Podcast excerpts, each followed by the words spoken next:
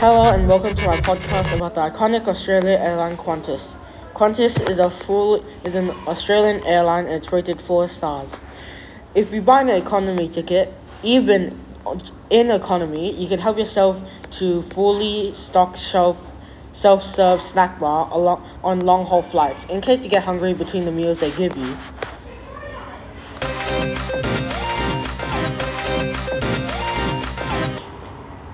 Qantas was founded in Queensland by, back in 1920 by, by Hudson Fysh and has become Australia's largest and strongest airline. Qantas started going all around the world starting on Janu- 20th of January. Qantas is the third oldest airline and is still going strong with its industry. Qu- Qantas is the world's second oldest airline. And if you think free wine is good, for adults that is, is great. But, but Qantas, you you know you're getting the good stuff.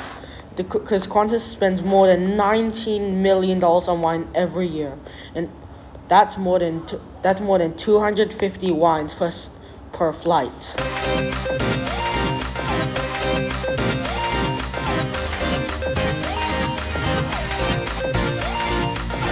Qantas started off a little rough, but now Qantas is called to be one of the safest airlines with its last crash a few years ago. In 1979, Qantas became the very first to introduce business class, launched on the 407 on flights between Australia and the United States. The new class gave more comfortable seats and roomier seats that allow you to stretch your legs out. Well, that's it about Qantas Airlines. I hope you enjoyed this po- podcast and just try Qantas if you haven't. And that's all.